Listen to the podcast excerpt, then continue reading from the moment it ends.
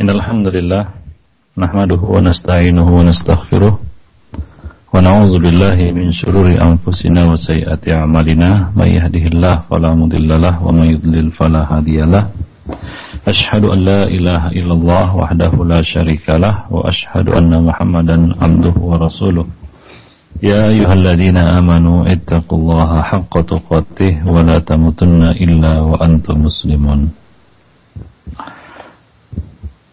أما بعد فإن أحسن الكلام كلام الله وخير الهدي هدي محمد صلى الله عليه وسلم وشر الأمور محدثاتها وكل محدثة بدعة وكل بدعة ضلالة وكل ضلالة في النار Para pendengar yang berbahagia, Alhamdulillah pada pagi ini kita dapat bertemu kembali. Seperti biasa kita akan meneruskan kajian tentang Al-Kabair. Kita sudah sampai pada poin yang ke Al-Kabiratu Al-Thaminatu Wal-Arba'un. Dosa besar yang ke-48. Dosa besar yang ke-48 ini adalah At-Taswir fi thiyab wal-hitan wal-hajar والتراهيم وسائر الأشياء سواء كانت من شمع أو أجين أو حديد أو نحاس أو صف أو غير ذلك wal amru bi itlafiha.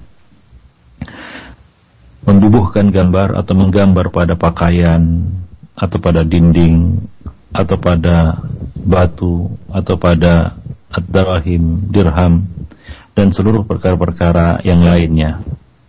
Baik itu dari lilin ataupun dari uh, tanah atau dari uh, besi ataupun dari tembaga atau dari wall atau dari bahan-bahan yang lainnya serta perintah untuk menghilangkannya, menghapusnya, merusaknya.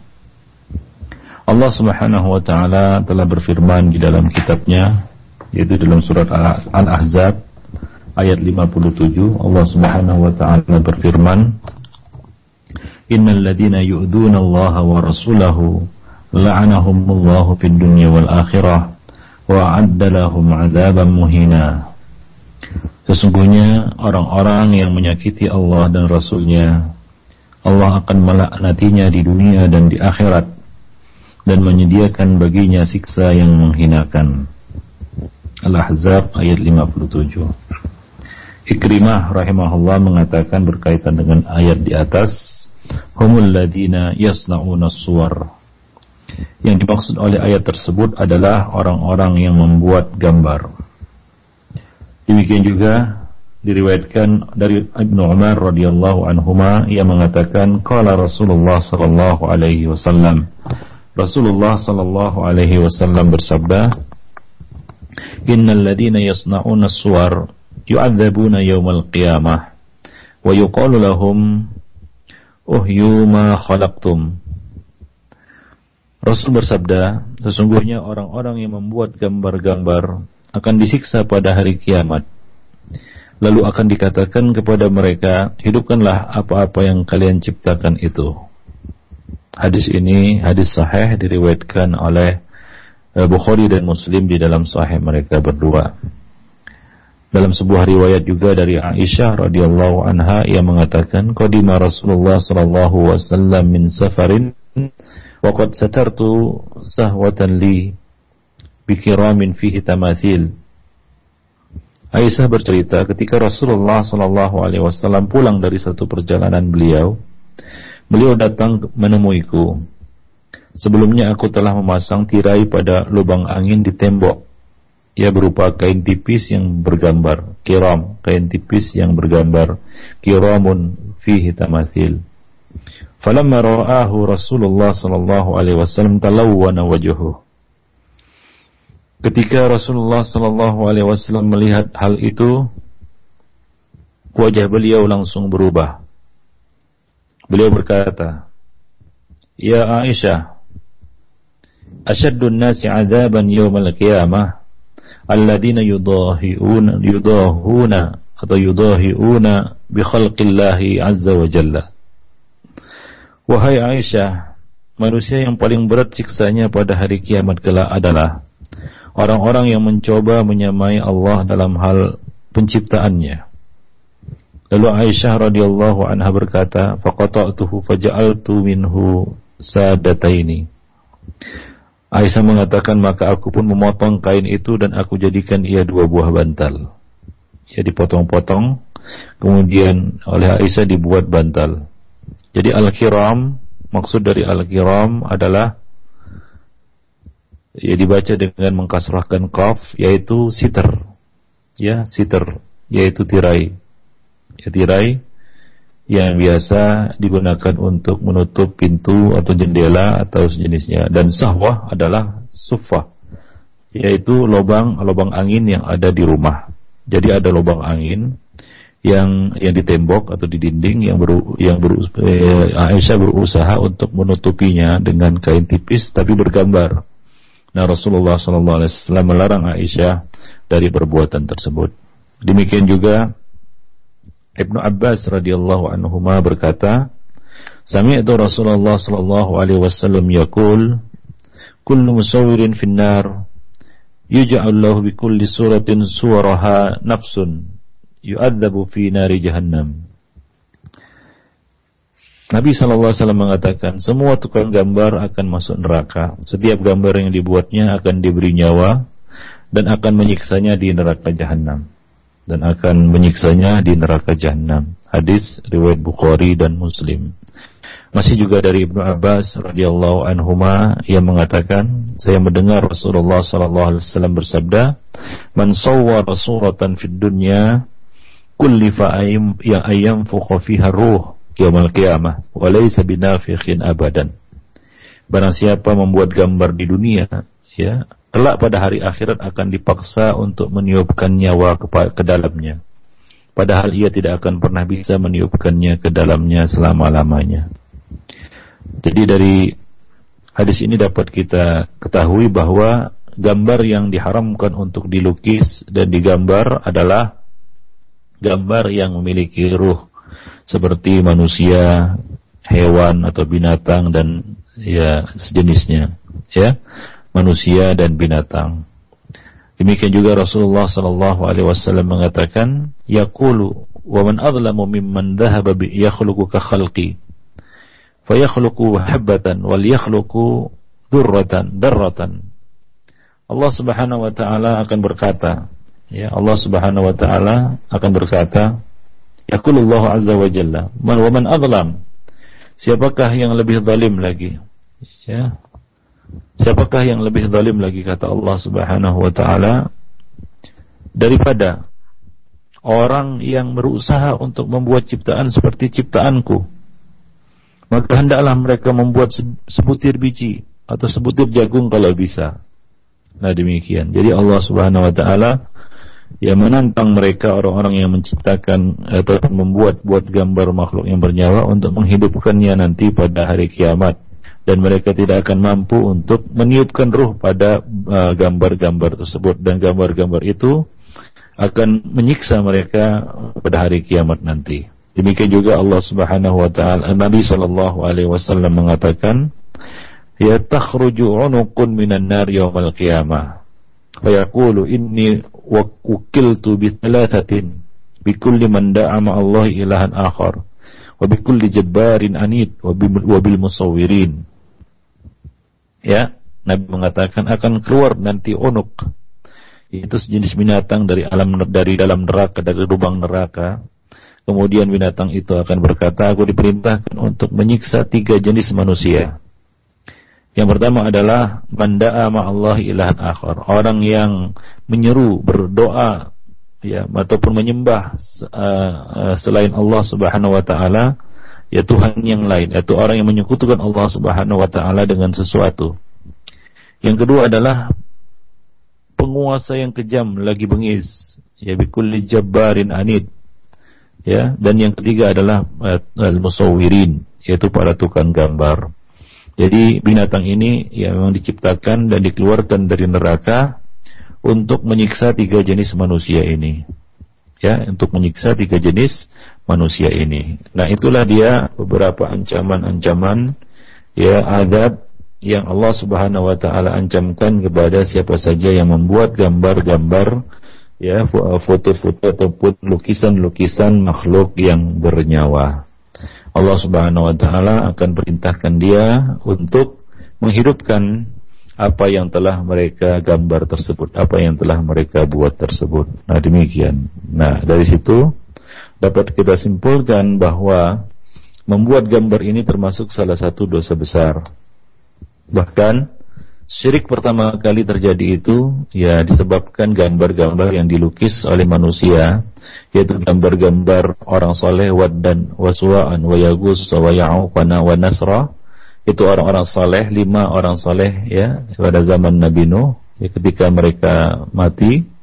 Maka orang setan pun datang membisikkan kepada ya uh, kaumnya untuk membuat gambar agar menjadi kenangan membuat gambar-gambar mereka diletakkan di majelis-majelis mereka sebagai kenang-kenangan. Ibn Abbas mengatakan dalam riwayat Bukhari, nah ketika ilmu sudah dilupakan ya dan sudah berlalu zaman yang pan, eh, masa yang panjang, orang-orang sudah lupa ya, maka setan pun datang mengatakan kepada mereka, sesungguhnya bapak-bapak kalian membuat ini agar disembah agar disembah, agar diibadahi, agar kalian meminta dan memohon kepadanya maka gambar-gambar pun gambar-gambar itu pun akhirnya disembah. Maka untuk menutup saluran syirik ini, maka Rasulullah Shallallahu Alaihi Wasallam mengharamkan gambar-gambar, ya foto-foto dan lukisan-lukisan makhluk yang bernyawa. Nah demikian. Nah itu ancaman ataupun adab yang, di, yang diancamkan oleh Allah Subhanahu Wa Taala di akhirat nanti kepada al-musawwirun atau para tukang gambar. Nah adapun di dunia Ya, gambar-gambar ini akan menyebabkan terhalangnya malaikat rahmah masuk ke dalam rumah kita apabila kita memajang ya foto-foto gambar-gambar makhluk yang bernyawa maka uh, malaikat rahmah tidak akan masuk ke dalam rumah kita ya malaikat rahmah tidak akan masuk ke dalam rumah kita. Rasulullah sallallahu alaihi wasallam bersabda ya la tadkhulu al malaikatu baitan fihi kalbun suratun. Malaikat itu maksudnya malaikat rahmat ya tidak akan memasuki rumah. Yang di dalamnya ada anjing atau gambar yang di dalamnya terdapat anjing atau gambar. Nah, di dalam Sunan Abi Daud ya tapi hadis ini dhaif yaitu yang menyebutkan bahwa ya malaikat tidak akan masuk ke dalam rumah di dalamnya terdapat anjing gambar itu gambar makhluk yang bernyawa dan orang junub. Nah ini hadisnya daif didaifkan oleh Syekh Al Albani di dalam daif Abu Daud dan daif Al Jami. Ya, nah penambahan junub di situ adalah daif ya benar orang junub. Jadi malaikat katanya di dalam riwayat tersebut tidak akan masuk di ke dalam rumah yang terdapat di dalamnya anjing, gambar dan orang junub. Nah tambahan orang junub ini adalah tambahan yang lemah, tidak sahih. Jadi yang sahih adalah anjing dan gambar, anjing dan gambar sebagaimana hadis riwayat Bukhari dan Muslim. Ya, hadis riwayat Bukhari dan Muslim, Rasulullah sallallahu alaihi wasallam mengatakan, "La tadkhulul malaikatu baitan fihi kalbun wala suratun." Malaikat tidak akan masuk ke dalam rumah yang di dalamnya terdapat anjing dan gambar, yaitu gambar makhluk yang bernyawa. Nah, ketika menjelaskan hadis di atas, Al-Imam Al-Khattabi mengatakan, yang dimaksudkan dalam hadis itu adalah malaikat-malaikat rahmat. Ya, malaikat-malaikat rahmat. Ya, yuridu kata beliau, al-malaikatul ladzi yamuna birrahmah wal barakah. Maksud hadis di atas adalah uh, malaikat yang membawa rahmat dan berkah. Bukan malaikat hafazah dunal malaikatil ladzi malaikatil dunal dunal malaikatil ladina hum al hafazah bukan malaikat malaikat hafazah malaikat penjaga yang senantiasa menyertai ya manusia sebab malaikat hafazah itu tidak pernah meninggalkan orang yang dijaganya. Baik orang yang junub maupun orang yang tidak junub. Ya dikatakan bahwa maksudnya bukan orang junub. Ya yang uh, yang dimaksud bukan orang junub bukan orang yang uh, mengakhirkan mandi ya sampai tiba waktu salat tapi maksudnya adalah orang junub yang tidak mandi dan meremehkan perkara mandi janabah ini. Namun ya, ya kita katakan uh, hadis tersebut daif ya. Uh, tambahan junub tadi adalah tambahan yang daif. Jadi penjelasan atau syarah ya, dari Al-Khattabi ini ya sepertinya ya kita katakan uh, tidak perlu lagi ya karena ya uh, syarah itu adalah bagian atau farak dari uh, tashih ya kalau hadisnya tidak sahih maka ya, ya tidak perlu lagi pensyarahan tentang penambahan junub tadi ya adapun kalbun dan suratun nah ini sabit sahih dari Rasulullah sallallahu alaihi wasallam Adapun anjing yang dimaksud dengan anjing pada hadis itu kata beliau adalah orang yang memiliki anjing bukan untuk menjaga ladang, menjaga ternak atau berburu, ya. Nah, jadi ya jika anjing yang dimaksud adalah anjing yang ya kita katakan dipelihara untuk senang-senangan saja, untuk hobi-hobian saja, seperti yang dilakukan oleh sebagian orang pada hari ini. Mereka masukkan anjing ke dalam rumahnya, anjing peliharaan tanpa tujuan apa-apa tanpa kepentingan apa-apa, bukan untuk berburu, bukan untuk menjaga ladang. Nah ini ya dapat uh, kita katakan menyebabkan pertama malaikat rahmat tidak akan masuk ke dalam rumah mereka. Yang kedua pahala mereka akan berkurang satu kirat setiap hari. Nah demikian. Nah adapun gambar ya, yang dimaksud dengan gambar adalah semua bentuk gambar dan lukisan dari makhluk yang bernyawa baik ia berupa patung, ukiran pada langit-langit rumah atau dinding atau disulamkan pada permadani atau kain atau pakaian atau ditempelkan pada satu tempat dan sejenisnya. Gambar-gambar tersebut wajib untuk dirusak dan dihilangkan bagi yang mampu untuk melakukannya. Ya, Imam Muslim meriwayatkan sebuah hadis dari Hayyan bin Husain bahwa Ali bin Abi Thalib berkata, ya bahwa Ali bin Abi Thalib berkata,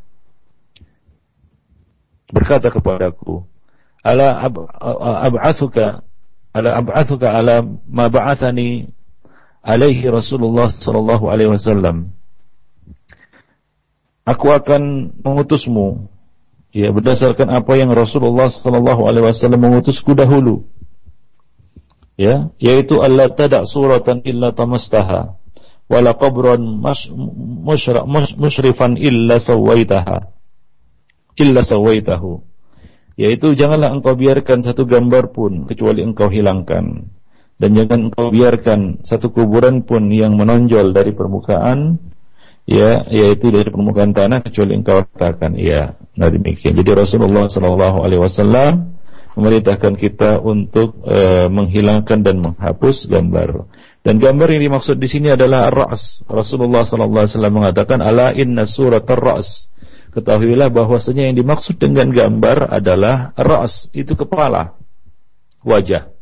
Nah, itulah yang harus dihilangkan, ya, yang harus dihilangkan, dihapus wajah ataupun kepala, ya, dihilangkan, ya, atau disamarkan sehingga tidak jelas bentuk kepala ataupun bentuk wajahnya. Nah, jika demikian maka telah lepas dari apa yang diancamkan tersebut. Wallahu a'lam bisawab. Nah demikian. Nah jadi kita, rumah kita ini harus kita jaga ya dari setan-setan agar dia tidak masuk ke dalam rumah kita dan agar uh, kita katakan malaikat ya, tidak uh, lari dari rumah kita malaikat rahmah adapun malaikat maut ya malaikat apa namanya adab malaikat yang membawa laknah Nah itu tetap masuk dia ke dalam rumah ya walaupun di dalamnya ada gambar dan ada anjing. Nah itu tidak menghalangi mereka untuk masuk ke dalamnya. Malaikat yang terhalang atau masuk adalah malaikat rahmah saja, itu malaikat yang membawa rahmat dan berkah. Ikhwanifiddin para pendengar yang berbahagia. Rumah adalah tempat yang harus kita pelihara dan kita jaga. Ya, ada beberapa perkara yang harus kita perhatikan. Kita bersihkan rumah kita dari perkara-perkara tersebut. Di antaranya adalah membersihkan rumah kita dari suara iblis, suara setan, yaitu al-ghina, nyanyian. Allah Subhanahu wa taala mengatakan wastafziz man istata'ta minhum bisautik dan hasunglah mereka ya di antara mereka Bani Adam itu rayu mereka bujuk mereka hasung mereka Siapa yang engkau mampu dari mereka dengan suaramu. Imam Mujahid mengatakan, sautus syaitan al-ghina. Suara syaitan itu adalah al-ghina, ya, nyanyian. Baik, baik, baik itu nyanyian yang umum ataupun nyanyian yang bernafaskan Islam katanya. Musik yang katanya bernafaskan Islam. Eh, Syekhul Islam Mustani yaitu Ibnu Qayyim al-Jauziyah telah membuat buku ya Hukmus Sama ya hukum as-sama hukum mendengarkan nyanyian dan musik itu di dalam sebuah buku beliau sebutkan di situ bahwa pengharaman nyanyian dan lagu dan nyanyian ini adalah ya pendapat yang disepakati oleh semua imam madhab ya semua ulama-ulama dari empat madhab tersebut. Ya, dan demikian ya. Nah jadi e, tidak ada alasan apakah itu e, nyanyian itu nyanyian katanya bernafaskan Islam ataupun tidak. Nah, bersihkanlah rumah Anda dari suara iblis. Nah, demikian ikhwanifidin. Yang kedua, ya, eh, kita juga harus membersihkan rumah kita dari suara bel, lonceng. Ya, tathirul bait minal ajras. Mensucikan rumah kita dari suara lonceng. Ya Rasulullah Sallallahu Alaihi Wasallam mengatakan dalam sebuah hadis riwayat uh, Abu Hurairah yang dikeluarkan oleh Imam Muslim, Rasul mengatakan al jarsu mazamirus syaitan. Lonceng itu adalah seruling syaitan. Ya, lonceng itu adalah seluring seluring uh, seruling syaitan. Nah demikian juga dari Abu Hurairah radhiyallahu anhu bahwa Rasulullah mengatakan, la tashabil malaikah rifqah fiha kalbun wajarsun. Tidak akan disertai malaikat rombongan yang terdapat di dalamnya anjing dan lonceng. Hadis ini sahih riwayat Imam Muslim, Abu Daud dan Tirmidzi. Demikian juga dalam riwayat Abu Daud bahwa malaikat tidak akan masuk ke dalam rumah yang terdapat lonceng di dalamnya. Nah demikian ikhwanifiddin para pendengar yang berbahagia. Jadi bersihkanlah ya rumah kita itu dari lonceng-lonceng. Kemudian yang yang berikutnya yang ketiga bersihkanlah rumah kita itu dari salib-salib ya yaitu bentuk-bentuk salib. Ya diriwayatkan dari Aisyah radhiyallahu anha Nabi mengatakan lam yakun An-Nabi sallallahu alaihi wasallam yatruku fi baitihi syai'an fihi tasalib illa naqadahu. Rasulullah tidak membiarkan di dalam rumahnya sesuatu yang bergambar salib kecuali beliau patahkan. Ya, kecuali beliau patahkan ya kecuali beliau patahkan. Ini hadis ini diriwayatkan oleh Al Imam Al Bukhari ya Al Imam Al Bukhari di dalam uh, sahihnya. Nah, jadi bersihkanlah rumah kita dari salib tersebut ya, ya baik itu ya yang ya jelas-jelas gambar salib maupun yang ya kita katakan mirip salib seperti tanda silang ya uh, apa namanya tanda tambah itu itu termasuk salib yang harus dihilangkan jangan terpajang di dalam uh, rumah kita Baik, taib. Nah kemudian yang keempat adalah bersihkanlah rumah kita dari at-tasawir wa tamathil. Bersihkanlah rumah kita dari gambar-gambar dan patung-patung, yaitu gambar dan patung makhluk yang bernyawa sebagaimana yang kita sebutkan tadi. Yajibu 'alal muslim ayutahhira baitahu minat tamathil. Wajib atas setiap muslim untuk membersihkan rumahnya dari patung-patung illa ma warada fihi istisna. Kecuali yang memang dikecualikan yang di yang diberikan ya, keringanan. Seperti misalnya mainan anak perempuan uh, boneka-bonekaan anak-anak uh, anak-anak perempuan ya. Nah ini dibolehkan. Atau yang ada darurahnya seperti misalnya gambar pada KTP ataupun pada surat-surat uh, resmi lainnya SIM dan sejenisnya ya yaitu ada beberapa gambar yang memang eh, di, di, di, diberi dispensasi di sana. Kita boleh memajangnya. Kita pajang pada KTP kita pada SIM kita atau pada surat-surat resmi kita. Atau untuk pendidikan ya. Pendidikan itu juga dibolehkan. Syalbani menjelaskan ini di dalam adabul sifaf ya di bagian akhir. Ya beberapa gambar-gambar yang diperbolehkan. Di antaranya adalah boneka-bonekaan untuk mainan anak-anak kan ya tapi bukan untuk dipajang bukan untuk dimainkan disimpan di dalam kaca kemudian dipajang. Nah ini juga tidak dibolehkan. Kemudian mainan-mainan itu juga hendaknya yang islami. Ya kalau misalnya boneka-boneka uh, anak perempuan itu ya bonekanya boneka pakai jilbab begitu ya. Nah bukan Barbie yang buka aurat begitu. Nah demikian. Nah itu dijelaskan oleh beliau di dalam kitab ada zifaf tersebut ya. Hadisnya tadi sudah kita bacakan tentang tidak masuknya malaikat rahmah ke dalam rumah yang terdapat di dalamnya patung dan gambar-gambar. Nah, demikian ikhwan fillah. Azani Allah wa iyyakum jami'an. Nah, kemudian Al-Imam nawawi mengatakan ya, wala farqa fi hadha, tidak ada beda di dalam masalah ini kulluhu ya bainama lahu dhillun wa ma la dhilla lahu baik gambar itu ada uh, bayangannya maupun tidak ada bayangan itu baik itu patung maupun lukisan Ya, nah, hada talkhisu madhhabina fil mas'alah. Inilah dia intisari dan kesimpulan madhab kami di dalam masalah tersebut. Nah, wa bima anahu qala jamaahirul ulama, qala jamaahirul ulama min as-sahabah wat tabi'in wa man ba'di wa min, ba'dahum. Dan itulah juga kesimpulan yang diambil oleh jumhur ulama dari kalangan sahabat tabi'in dan orang-orang sesudah mereka. Wa huwa madhhabu Syauri wa Malik wa Abu Hanifah wa ghairihim. Dan itu juga madhab Thawri, Malik, Abu Hanifah dan yang lain-lainnya. Wa yustasna min dhalika dan dikecualikan dari hal itu adalah as-suwar allati la ruha fiha. Gambar-gambar yang tidak ada ruh ya di dalamnya. Seperti kal asjar wal anhar wal zuru wal jamadat wa ghairiha.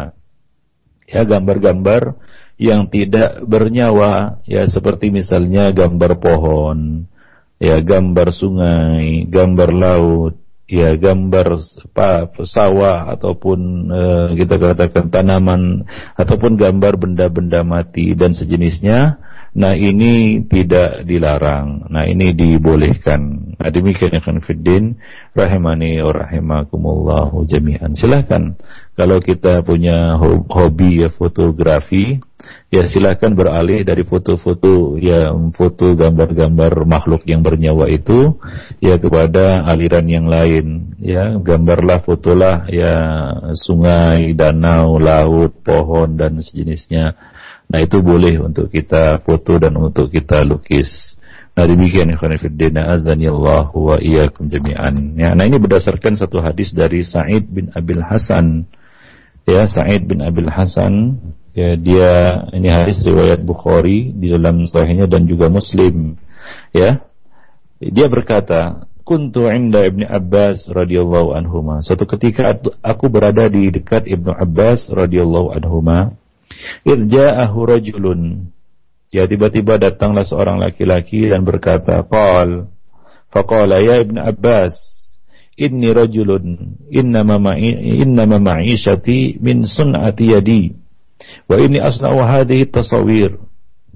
Wahai Ibnu Abbas, sesungguhnya aku adalah seorang kepala keluarga dan mata pencaharianku adalah dari uh, buah tanganku ini hasil lukisanku. Ini aku sesungguhnya adalah seorang pelukis. Aku membuat lukisan-lukisan ini. Nah kebetulan ya lukisannya adalah lukisan makhluk yang bernyawa. Ya lukisan manusia dan hewan dan sejenisnya. Maka Ibnu Abbas mengatakan, La uhaddisuka illa ma sami'tu min Rasulillah. Aku tidak akan menceritakan kepadamu, tidak akan menyampaikan kepadamu kecuali yang aku dengar dari Rasulullah sallallahu alaihi wasallam. Sami'tuhu yaqul, aku mendengar beliau bersabda, "Man sawwara suratan fa inna Allah mu'adzibuhu hatta yanfukha fiha ruh wa laysa binafikhin fiha abada."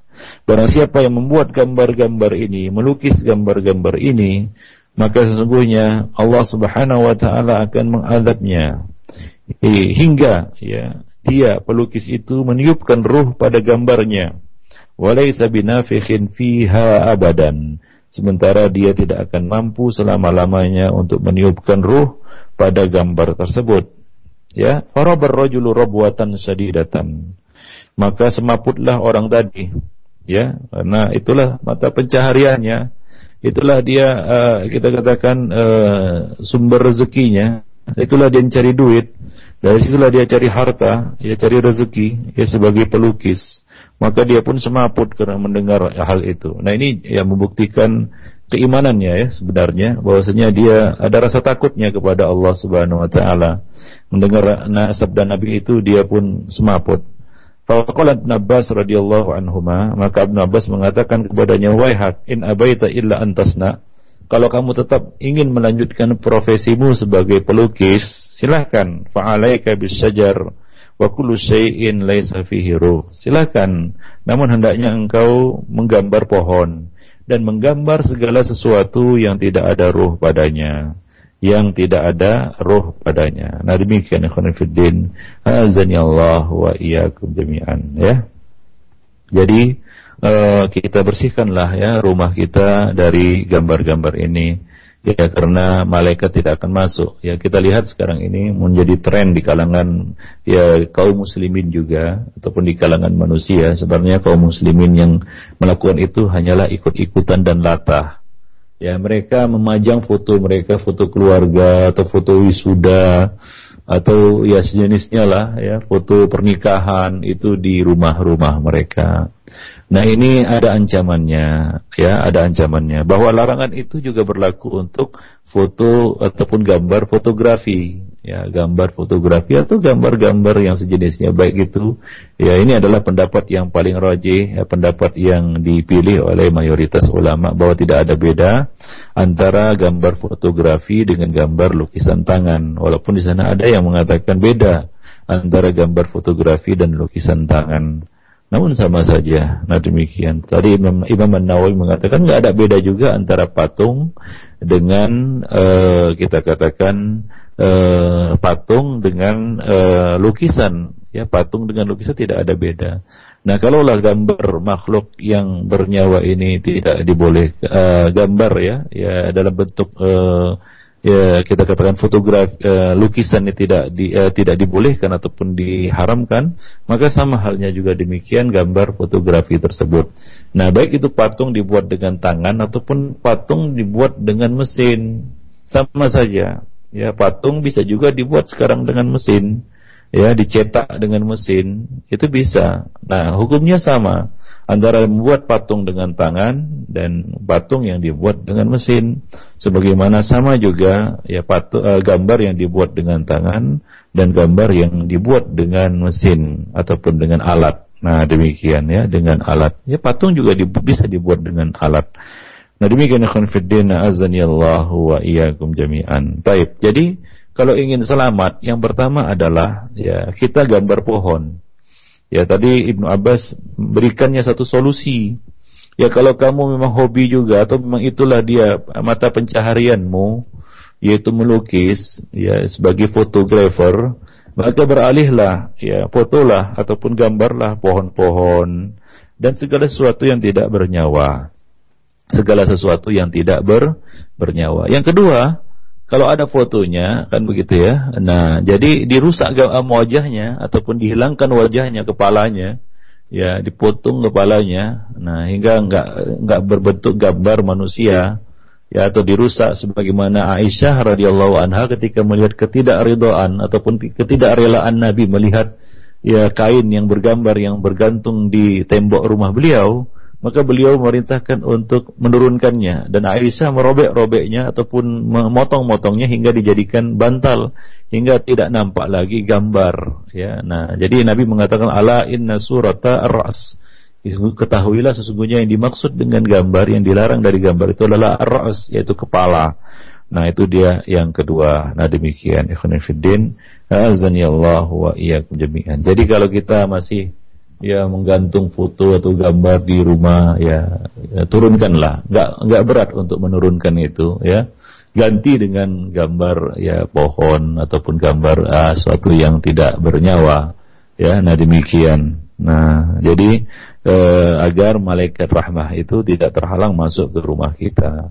Nah, tentunya ya sangat uh, rugi kita ya apabila yang masuk ke rumah kita itu syaitan dan juga malaikat azab, malaikat-malaikat yang kita katakan tidak membawa rahmat tapi membawa adab, nah, membawa siksa bagi penghuninya. Nah, demikian ataupun uh, yang masuk justru syaitan. Nah, demikian. Ya, yang masuk justru uh, syaitan, iblis dan bala tentaranya. Nah, jadi hendaknya kita bersihkan itu rumah kita itu dari ya, memajang ya, memajang ya, gambar-gambar atau foto-foto di rumah kita.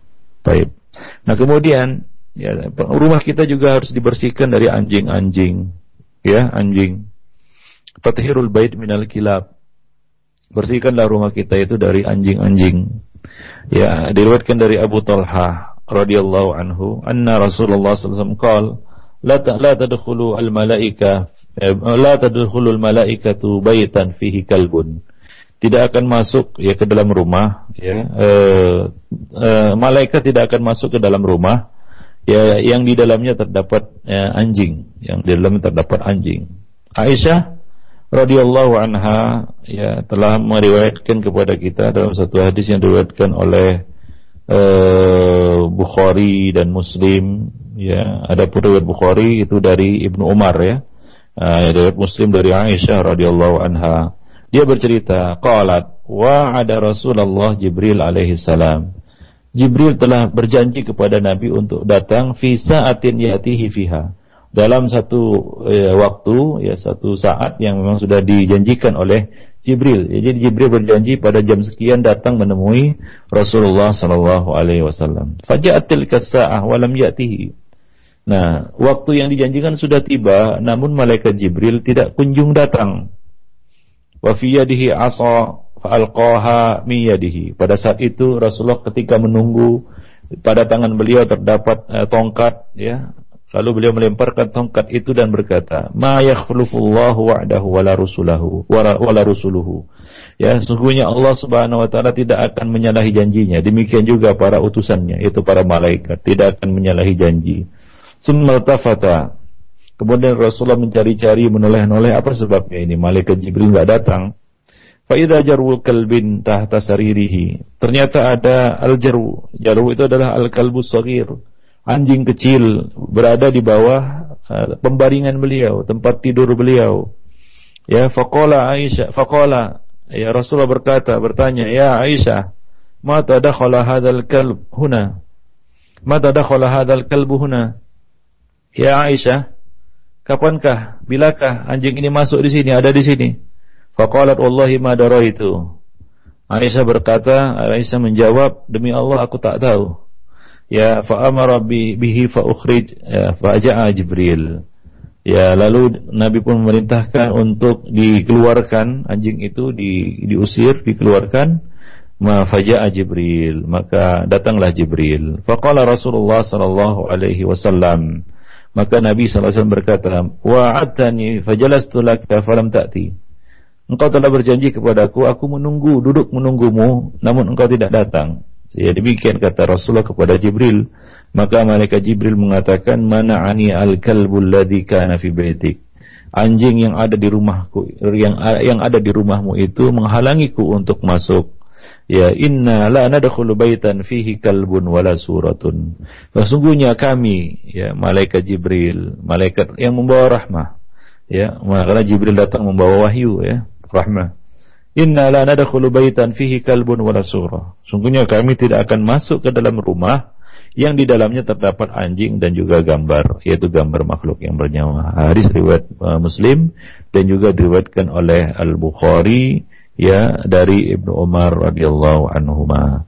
Namun dikecualikan yaitu anjing untuk berburu, berburu dan anjing ya yang dipakai untuk uh, hirasa untuk menjaga ladang. Ya wa yustasna wa yustas wa yustasna min dzalika kalbus saidi wa kalbul hirasah dikecualikan dari anjing ini adalah anjing untuk berburu dan anjing untuk menjaga ladang. Dengan catatan ya tidak dimasukkan ke dalam rumah bisar Allah yakuna aswad. Dan dengan catatan juga anjing itu tidak berwarna hitam. Karena anjing hitam itu syaitan. Nabi SAW mengatakan al-kalbul aswadu syaitan. Anjing hitam itu setan dan Rasulullah memerintahkan untuk membunuhnya. Ya memerintahkan untuk membunuhnya. Alaikum bil aswadil bahim bin nuqtataini fa innahu syaitan.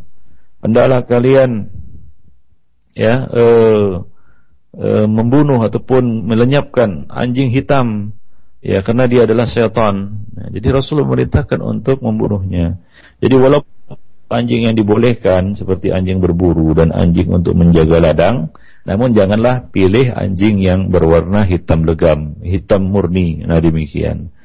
Nah, Allah alam bisawab. Nah, kemudian juga orang yang memelihara anjing di dalam rumahnya ini ya akan berkurang pahalanya ya setiap hari uh, kirotani dua kirot. Ya di dalam sahihain dari Ibnu Umar radhiyallahu taala anhu ya uh, ia mengatakan sami itu Rasulullah sallallahu alaihi wasallam yaqul man iktana kalban illa kalbu sayyidin aw masyiatin fa innahu yanqusu min ajrihi kulla yawmin kiratan Barang siapa yang memelihara anjing ya kecuali anjing untuk berburu atau anjing untuk menjaga ladang maka akan berkurang pahalanya setiap hari sebanyak dua kirat. Nah, berkurang pahalanya setiap hari itu uh, dua kirat ikhwanifiddin ya uh, para pendengar yang berbahagia. Hadis ini sahih uh, diriwayatkan oleh Al Imam Al Bukhari di dalam sahihnya dan Imam Muslim juga di uh, dalam sahihnya. Jadi peliharalah rumah kita ya bersihkanlah rumah kita pertama dari suara iblis. Ya nyanyian-nyanyian dan laguan musik. Kemudian yang kedua bersihkanlah rumah kita dari suara lonceng. Dari lonceng dan sejenisnya. Yang ketiga bersihkanlah rumah kita dari salib. Ya salib-salib itu dipatahkan ataupun dihapus. Kemudian yang keempat yang keempat bersihkanlah rumah kita dari eh, patung-patung eh, dan gambar-gambar makhluk yang bernyawa jangan dipajang di rumah kita. Nah, kemudian yang kelima, bersihkanlah rumah kita dari anjing, ya terutama anjing hitam. Itu anjing hitam itu syaitan. Nah, kecuali anjing untuk berburu dan anjing untuk menjaga ladang kita. Nah, wallahu a'lam bi as-shawab. Nah, demikianlah ikhwan fillah, azani Allah wa iyyakum jami'an. Ya kajian kita pada hari ini. Ya mudah-mudahan ini bermanfaat bagi kita semua ya dan kita dapat menjadi orang-orang yang dikatakan oleh Rasul eh, Allah Subhanahu wa taala alladzina yastami'una al-qaul fayattabi'una ahsanah. Orang-orang yang mau mendengarkan nasihat dan mengikuti yang terbaik darinya. Nah, demikian. Satu eh, apa namanya kunci yang harus kita miliki yaitu apa? La tuqaddimu baina yadayillahi wa rasulih. Janganlah kamu mendahului Allah dan Rasulnya. Eh, Ibnu Abbas mengatakan la taqulu khilafa qaulillahi wa qauli rasulih. Janganlah kamu ya menyalahi ataupun menyelisihi firman Allah dan sabda nabinya. Ya, nah memang ya berat itu sebagian orang yang kita temui ya dia pajang foto-foto pernikahannya, foto keluarga besar di rumahnya. Baru kita sampaikan hadis ini, ya dia berat untuk menurunkannya ya berat untuk menurunkan itu. Seolah-olah menurunkan uh, suatu kita katakan kehormatan ya. Semacam menurunkan suatu kehormatan dan martabat menurunkan foto-foto tersebut. Ya jadi janganlah kita merasa berat untuk melaksanakan uh, perintah Nabi ini. Nabi mengatakan ya wa idza amartukum bi syai'in fa'tu minhu mastata'tum wa idza na'aitukum an syai'in ya fajtanibu jika aku perintahkan kalian kepada satu perkara maka lakukanlah ya sesuai dengan kemampuan kalian. Namun aku apabila aku larang kalian dari sesuatu, maka uh, tinggalkanlah. Nah, di sini Rasulullah melarang kita untuk uh, apa namanya menggantung gambar atau meletakkan gambar-gambar makhluk yang bernyawa itu di dalam uh, rumah kita dan beliau memerintahkan untuk menurunkannya. Maka ya ucapan seorang mukmin ketika ya diperintahkan oleh Allah dan Rasulnya adalah uh, mengatakan sami'na wa ata'na. Kami dengar dan kami taati. Ya bukan perkataan Yahudi sami'na wa asaina kami dengar tapi kami langgar. Demikianlah mudah-mudahan Allah Subhanahu wa taala yang memberikan kekuatan dan taufiknya kepada kita untuk dapat ya melaksanakan ilmu yang telah kita miliki.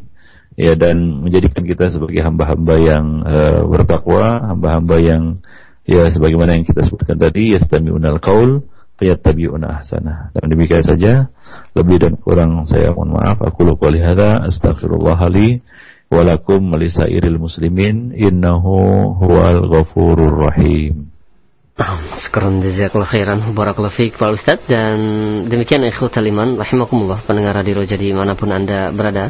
Materi yang telah disampaikan yang insya Allah bermanfaat bagi kita semua Yaitu dosa besar menggambar makhluk hidup Dan uh, sedikit pembahasan yang lainnya mudah-mudahan bermanfaat.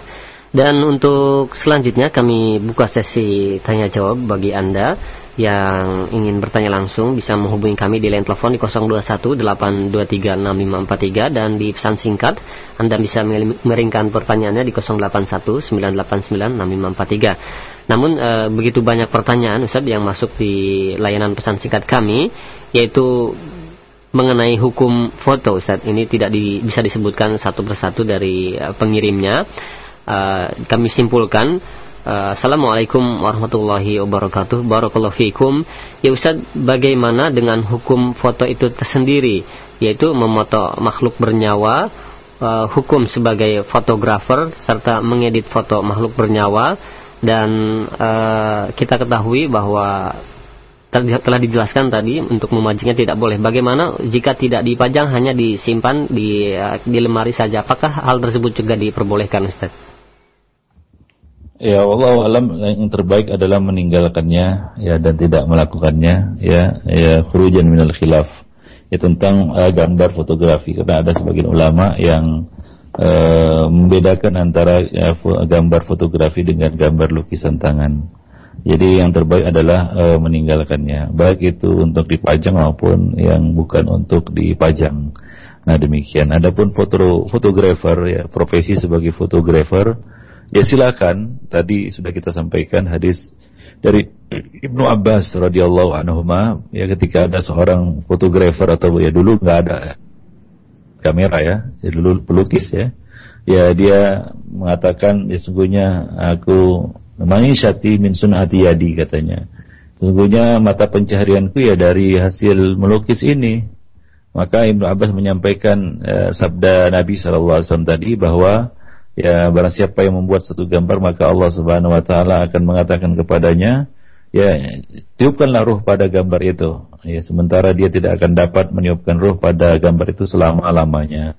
Nah ini membuat orang ini semaput kan begitu ya?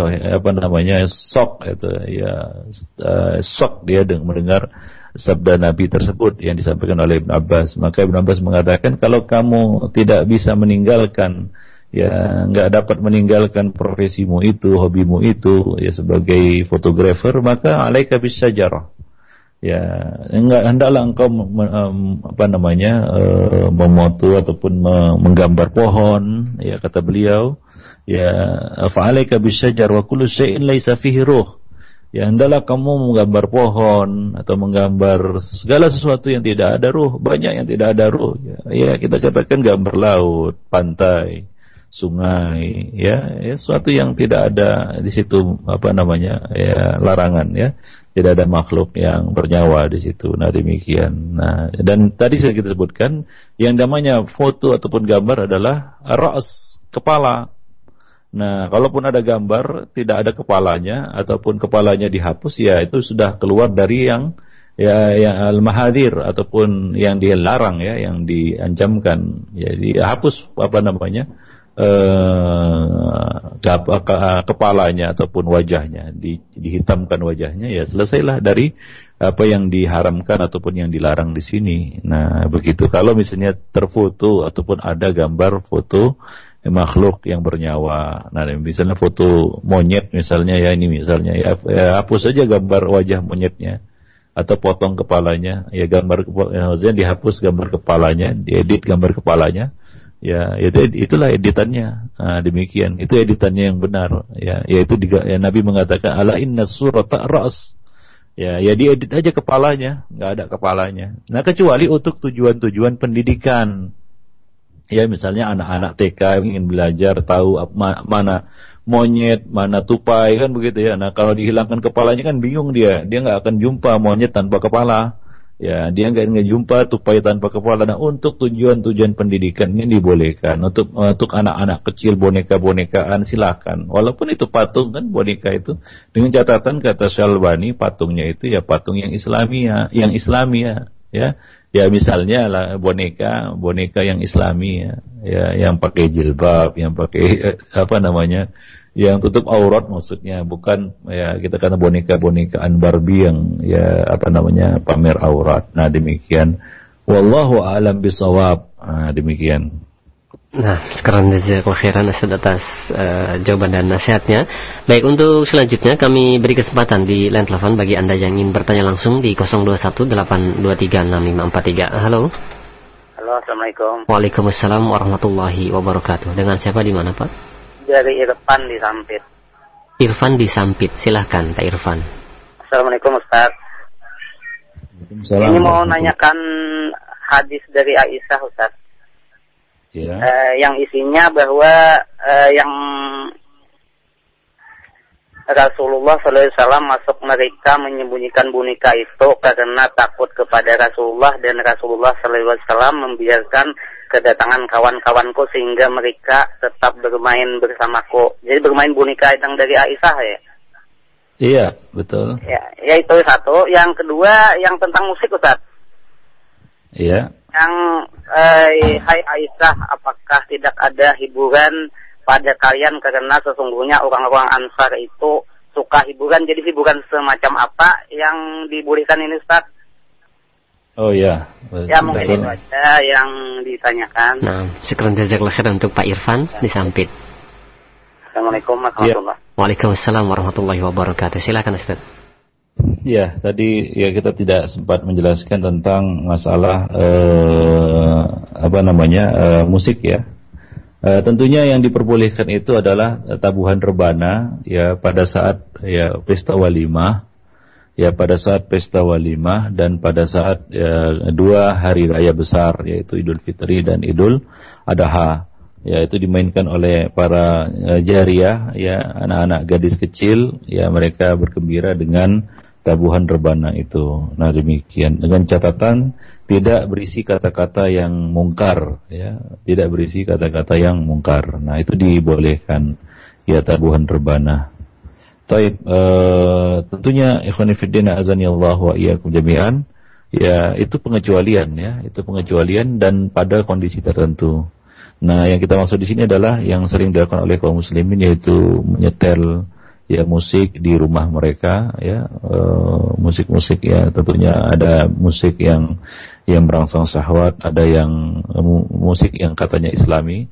Uh, coba baca di apa namanya uh, buku yang sudah diterjemahkan ke dalam bahasa Indonesia bintik-bintik hitam nokta-nokta hitam suling setan. Kalau nggak salah itu judulnya ya. Di situ dijelaskan itu buku Ibnu Qayyim al-Jauziyah tentang hukum musik lagu dan nyanyian.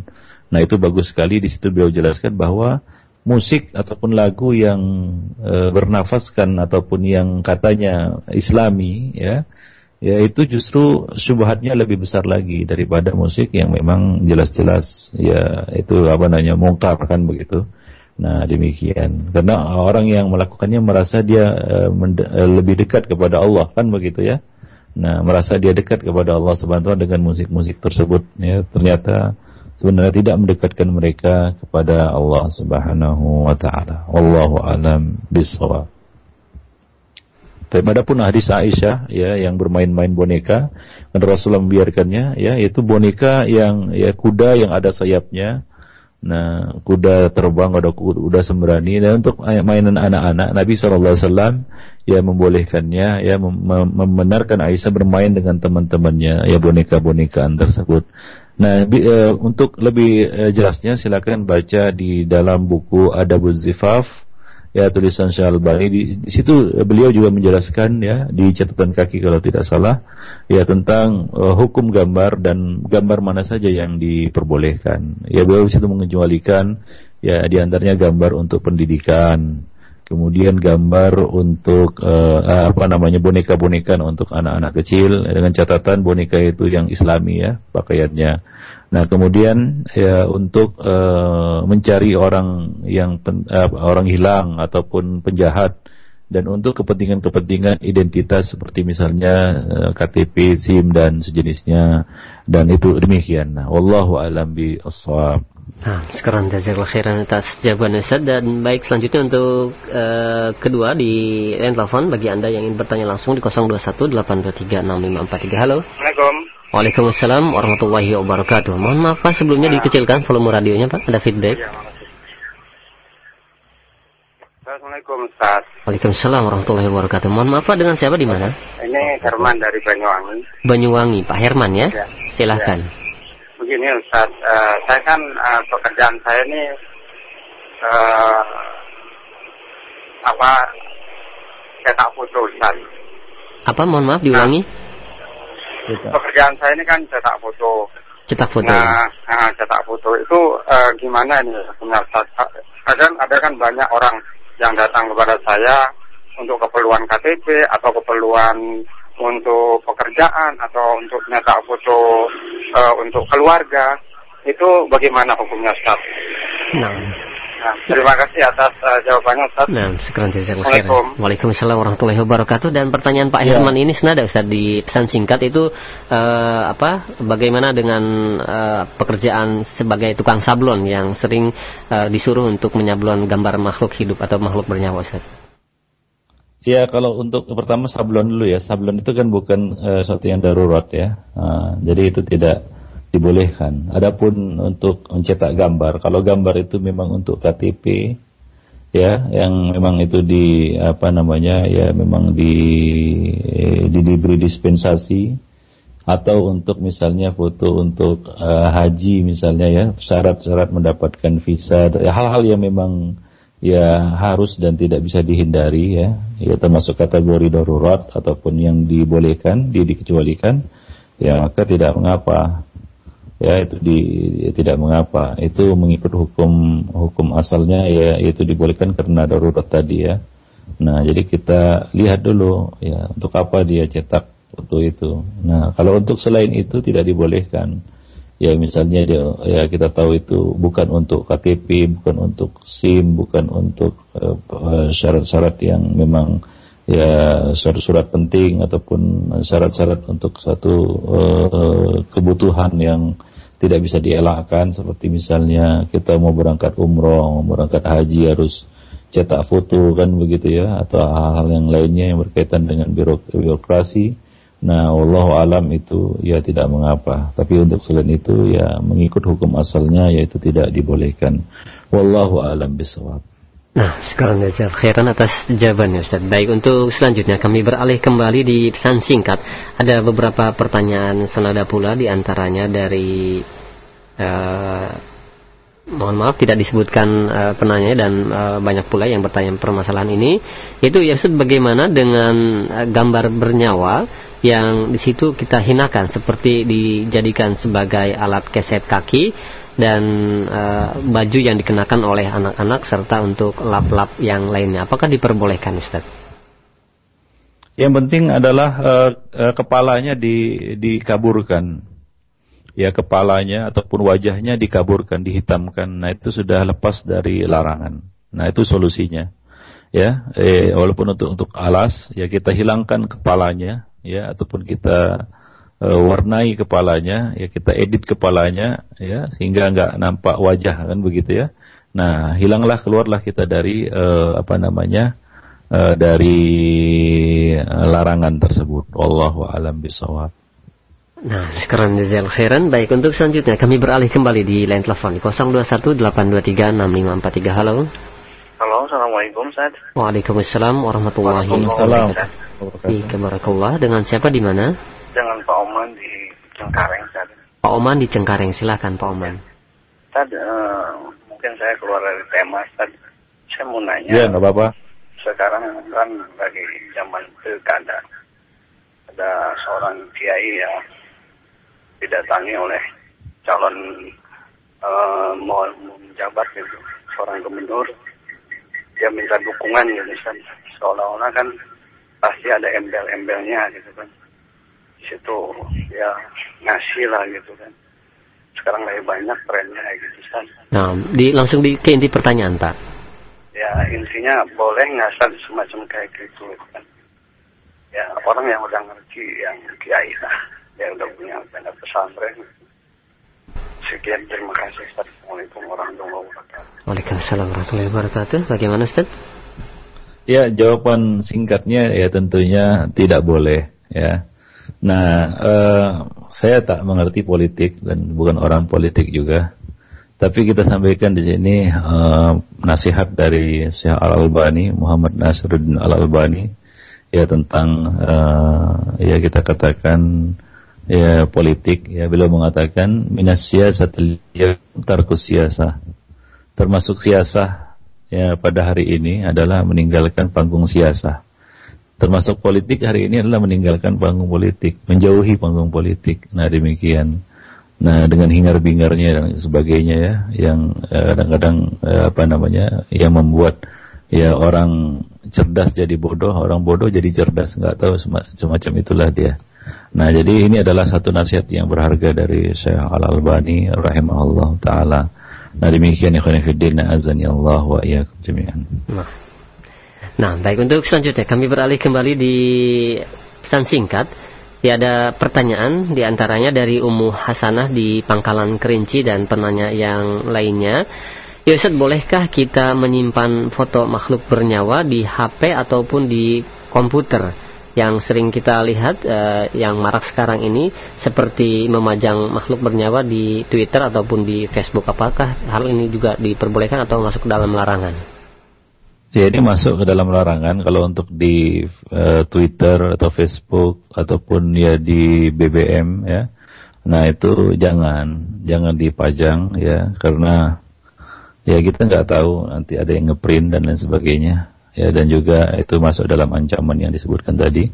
Ya tidak perlu dipajang yang bernyawa bernyawa itu. Masih banyak foto-foto lain yang lebih indah dan jauh lebih bagus ya. Foto-foto pemandangan ya foto-foto alam yang lebih menakjubkan dan luar biasa ya yang bisa kita gunakan untuk lebih mensyukuri uh, nikmat Allah Subhanahu wa taala dan mengagumi ciptaan Allah Subhanahu wa taala besarnya ciptaan Allah dan agungnya ciptaan Allah daripada kita memajang ataupun memfoto ya makhluk-makhluk yang bernyawa tersebut. Nah, demikian. Ya wallahu a'lam bishawab. Dan kepada teman-teman fotografer ya bisa beralih dari ya aliran-aliran yang moto ya makhluk-makhluk yang bernyawa itu misalnya foto prewedding kepada aliran yang lain misalnya ya memfoto uh, alam ya. Nah, demikian. Karena itu tidak uh, kalah bagusnya juga dengan apa yang mereka telah lakukan. Nah, jadi e, sebagaimana kita sebutkan tadi hadis Ibnu Abbas, kalau kamu masih tetap e, ingin melanjutkan profesimu sebagai pelukis ataupun fotografer, maka fotolah pohon dan ya sesuatu segala sesuatu wa kullu syai'in laisa fihi ruh. Segala sesuatu yang tidak ada ruh padanya. Wallahu a'lam bishawab. Nah, demikian. Sekarang khairan. Baik untuk selanjutnya ada pertanyaan. Ya Ustaz bagaimana dengan uh, hadis yang uh, diriwayatkan oleh Abu Daud ya juz keempat halaman 283 ya nomor 4932 tentang Nabi Shallallahu alaihi wasallam yang tidak melarang Aisyah bermain uh, boneka kuda bersayap Ustaz. Mohon penjelasannya. Uh, tadi sudah kita jelaskan bahwa itu termasuk yang dikecualikan ya dari uh, apa namanya patung ataupun ya patung ataupun gambar yaitu untuk uh, anak-anak uh, pendidikan anak-anak ya. Untuk pendidikan anak-anak itu silahkan. Ataupun untuk pendidikan ya misalnya untuk uh, para dokter ya tentunya dia buat uh, suatu patung untuk memperkenalkan organ-organ uh, tubuh dan sebagainya Nah, tapi kalaupun bisa selamat dari yang dilarang, misalnya kita putus kepalanya, bagian kepala tidak perlu, ya mungkin itu bisa selamat juga. Tapi misalnya bagian kepala juga perlu, itu tidak tidak mengapa dengan tujuan-tujuan seperti itu ya, untuk tujuan-tujuan pendidikan seperti itu. Nah demikian, karena kemungkinan eh, gambar itu nanti akan disembah, diagungkan, nah itu sangat jauh ya tentunya. Nah demikian. Berbeda dengan gambar-gambar foto-foto diri yang dipajang di ruangan tamu. Nah itu nanti orangnya sudah meninggal, itu foto tetap terpajang di situ dan ya tentunya ini menghalangi juga malaikat rahmah masuk ke dalam rumahnya dan ada kemungkinan foto itu nanti akan diagungkan oleh anak cucunya. Seperti pengagungan orang-orang sufi yang memajang foto-foto guru-guru mereka, kiai-kiai mereka di rumah-rumah mereka atau di di rumah-rumah makan kan begitu ya mereka pajang di situ foto kiai ataupun uh, apa namanya guru-guru mereka ya untuk diagungkan seolah-olah itu dapat menarik keuntungan dan menolak kemudorotan. Nah ini sudah jatuh pula ke dalam uh, syirik wal billah. Nah demikian. Jadi untuk tujuan-tujuan seperti itu dibolehkan sebagaimana yang kita sebutkan tadi. Wallahu a'lam bishawab. Nah, sekarang jazal khairan. Baik, untuk selanjutnya masih di pesan singkat. Ada uh, pertanyaan di antaranya dari Ummu Abdurrahman yang berada di Depok. Ya, ya Ustaz, bagaimana uh, dengan uh, apa gambar-gambar yang banyak di di produk-produk uh, kosmetik ataupun obat-obatan yang tidak dapat kita hindari karena begitu banyak sekali gambar-gambar yang dipajang di situ. Apakah hal tersebut juga dapat uh, mengusir malaikat dari rumah kita, Ustaz? Ya, tadi solusinya sudah kita berikan kepada ya apa namanya uh, para pendengar sekalian, yaitu Nabi mengatakan ala inna surata ar-ra's. Ketahuilah bahwasanya gambar itu adalah kepala wajah tepatnya ya. Nah, jadi ya, dihapus saja wajahnya, ya dipakai spidol bisa, ya pakai alat-alat yang lain bisa hingga tidak nampak lagi dia itu bentuk manu manusia. Nah demikian. Nah itu sudah selamat dari apa yang diancamkan uh, di sini. Wallahu alam bisawab. Jadi dan itu juga tidak susah untuk mencoretnya kan begitu ya. ya mencoretnya tidak susah. Wallahu alam bisawab. Nah, nah, nah, sekali lagi dari uh, pesan singkat Ustaz, bagaimana uh, sering kita lihat sekarang itu kaligrafi yang dibuat seperti bentuk uh, apa manusia yang sedang sholat. Apakah juga diperbolehkan atau diharamkan? Nah itu tidak dibolehkan. Ya, ada fatwa ulama di dalam masalah ini tentang membuat kaligrafi dalam bentuk-bentuk seperti itu. Ataupun kaligrafi yang tidak nyaris tidak bisa dibaca uh, tulisannya. Nah ini bukan pengagungan sebenarnya, ini adalah uh, pelecehan terhadap uh, ayat-ayat Al-Quran.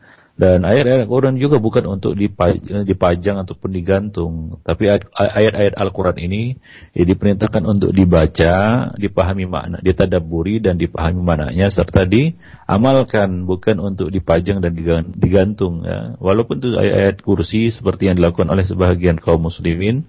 Mereka memajang ayat kursi atau surat yasin. Ya, itu kemudian dipajang di rumah. Nah itu itu tidak dibenarkan ya itu tidak dibenarkan ya karena Al-Qur'an ya, diturunkan oleh Allah Subhanahu wa taala bukan untuk hiasan wal nah demikian Nah, sekarang jazakallahu khairan. Baik, untuk selanjutnya kami beri kesempatan satu penelpon terakhir di 0218236543 bagi Anda yang ingin bertanya langsung kepada Ustaz. Ya, halo. Ya, halo. Ya. Assalamualaikum. Waalaikumsalam. Iya, dengan siapa di mana? Dengan Gunawan di Palembang. Pak Gunawan di Palembang. Silakan Pak Gunawan. Eh, Ana mau tanya, Tad. Di musola dekat Ana itu ada eh, gambar eh, orang naik haji ya. Itu gambar itu di keramik. Jadi hukumnya gimana, Tad? Boleh atau enggak? Berbentuk banyak orangnya yeah. begitu ya? Iya, ya. Iya, baik. Iya, nah. uh, yang jadi pertanyaan jelas tidak uh, wajah dari orang-orang itu. Nah, biasanya tidak jelas ya, Ustaz. Biasanya uh, foto ya, itu banget dan tidak jelas mukanya Ustaz. Ya, kalau tidak jelas itu tidak masuk dalam larangan ini ya. Nah, demikian. Jadi Nabi mengatakan gambar itu adalah uh, wajahnya. Kalau jelas terlihat wajahnya, gambar nampak gambar itu itu itulah yang dilarang. Nah, jadi kalau bisa ya kepalanya itu di ya kalau masih nampak kepalanya ataupun wajahnya itu dihapus ya wajah-wajahnya. Nah, demikian sudah lepas dari uh, apa yang diancamkan oleh uh, Nabi Shallallahu Alaihi Wasallam. Nah, demikian. Nah, yang paling amannya adalah nggak pakai keramik itu, pakai keramik yang biasa saja. Apalagi itu masjid. Nah, masjid itu tidak perlu berhias-hias seperti itu. Ada larangan juga ya, yaitu apa? Ya terlalu mempermak masjid hingga penuh dengan hiasan-hiasan kaligrafi ataupun yang lainnya walaupun itu bukan gambar ataupun uh, gambar yang bernyawa. Ya bahkan masjid itu harus dikosongkan dari apa hal-hal yang dapat mengalihkan ya perhatian musallin atau orang-orang yang sholat dari sholat mereka. Nah dibersihkan, dibuat polos, ya dibuat sederhana, ya tidak nampak di situ hal-hal yang bisa menarik ya, hati manusia kepada dunia ya, dan juga dapat mengalihkan perhatian mereka dari kekhusukan sholat. Nah demikian. Jadi kita anjurkan kepada para ikhwah yang membangun masjid, ya bangunlah sederhana saja. Ya bukan artinya apa namanya nggak boleh ya menginfakkan harta untuk masjid silahkan, tapi gunakan dengan cara yang tepat. Ya, nah demikian. Ya buat sederhana mungkin, tidak apa namanya menonjol di situ. Ya apa namanya tarikan-tarikan duniawi. Ya hingga kita masuk masjid, ya bukan teringat untuk sholat, tapi ya kepala kita geleng-geleng karena melihat interiornya. Nah demikian. Nah ini akan mengalihkan perhatian manusia kepada tujuan diciptakan masjid itu. Ya tujuan dibangunnya masjid itu yaitu untuk zikrullah, untuk sholat dan untuk ibadah. Nah demikian. Ya demikian ya mudah-mudahan ini bermanfaat bagi kita semua. Lebih dan kurang saya mohon maaf yang benar datangnya dari Allah dan yang salah dari saya dan dari syaitan. Ya, lebih dan kurang saya mohon maaf. Aku luka lihada astaghfirullah li wa lakum wa lisairil muslimin. Innahu huwal ghafurur rahim.